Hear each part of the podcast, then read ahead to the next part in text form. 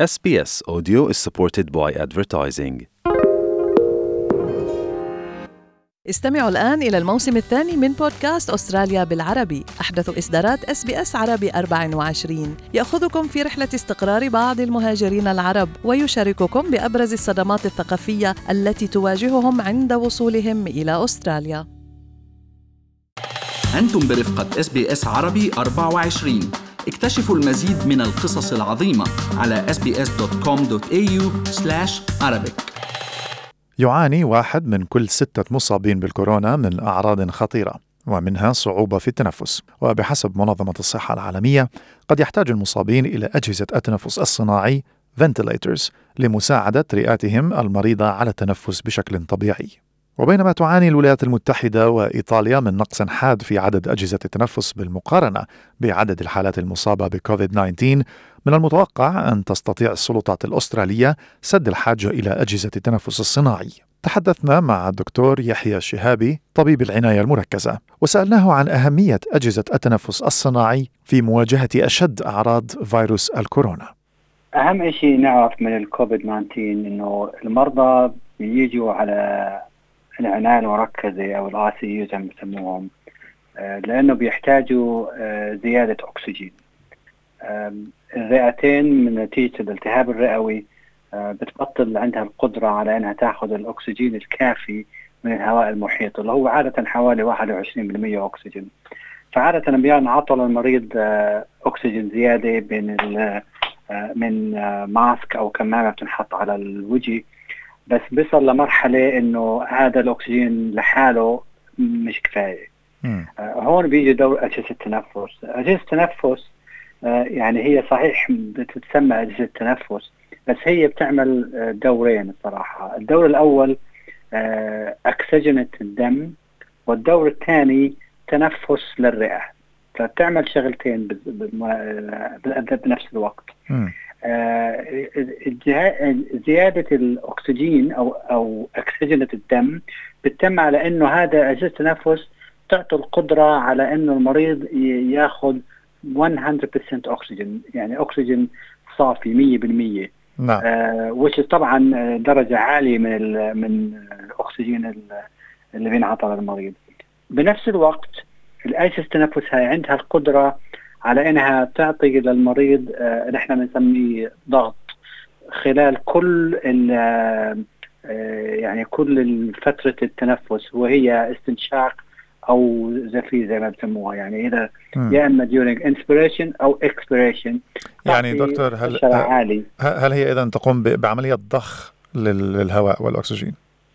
هو ضخ، يعني ضخ بالمعنى العام مظبوط، بس هو ضخ في ضغط عالي. عارف كيف يعني احنا لما نتنفس على ضغط حوالي اللي احنا بنسميه الضغط الهوائي، اللي هو حوالين 0 ل3 او شيء زي هيك. اجهزة التنفس ممكن تعطيك كونستنت ضغط حوالي 15 ل 20 فوق سطح البحر.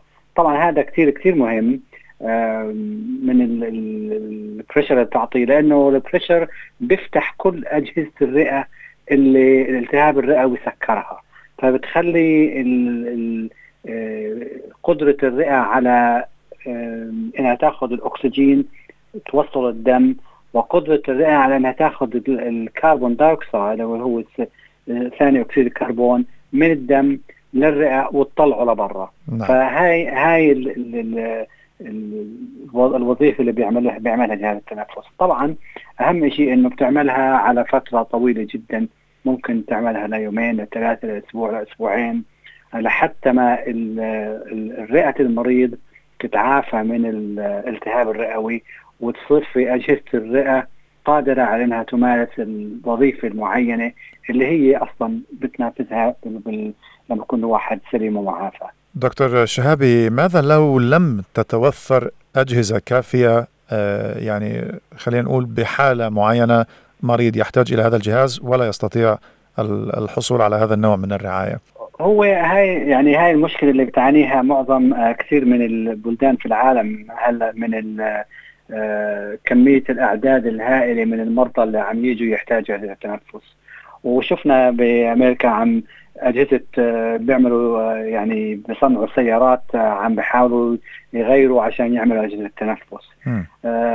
في هناك يعني قدرة محددة إنك تعطي لمريض علاج مناسب بدون وجود جهاز تنفس. ففي مثلا إحنا بنعطيه بالطب العادي أو بالعناية المركزة ممكن نحط المريض على كمامة على وجهه أو كمامة على منخارهم، وهاي الكمامة نفسها بتوصل ل جهاز تنفس غير ventilator، يعني جهاز تنفس عم نسميهم بنسميهم بالطب BIPAP ماشين. هل هذه الأجهزة بديل مناسب لأجهزة التنفس الرئيسية في وحدات العناية المركزة؟ هي بديل مناسب إنما لفترة قصيرة، يعني هاي الأجهزة بتقدر تحط المريض عليها يوم يومين، بس إذا ما تحسن المريض ساعتها بيحتاج يروح على جهاز تنفس. للأسف الكورونا فيروس، الالتهاب الرئوي لما صحوب الكورونا فيروس، معظم المرضى اللي بيحتاجوا نوع عالي من هاي الأجهزة الثانية يعني زي البايباب ماشينز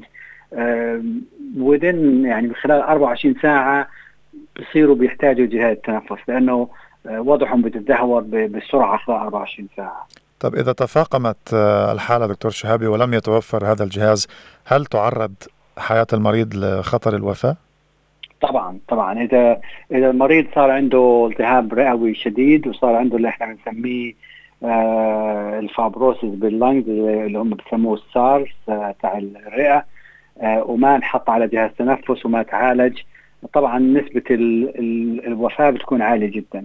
حتى لو انحط هذا المريض على جهاز التنفس، الاكسبيرينس اللي عم ناخذها من ايطاليا ومن اسبانيا ومن امريكا ومن العالم علاج الكورونا فيروس بالتهاب الرئوي، بس ينحط مريض على جهاز تنفس already احتمال وفاة المريض حوالي 60-65% حتى بوجود جهاز تنفس.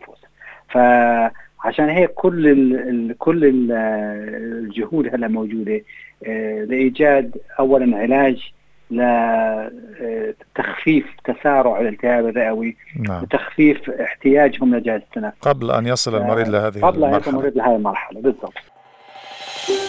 هل تريدون الاستماع إلى المزيد من هذه القصص؟ استمعوا من خلال أبل بودكاست، جوجل بودكاست، سبوتيفاي أو من أينما تحصلون على البودكاست.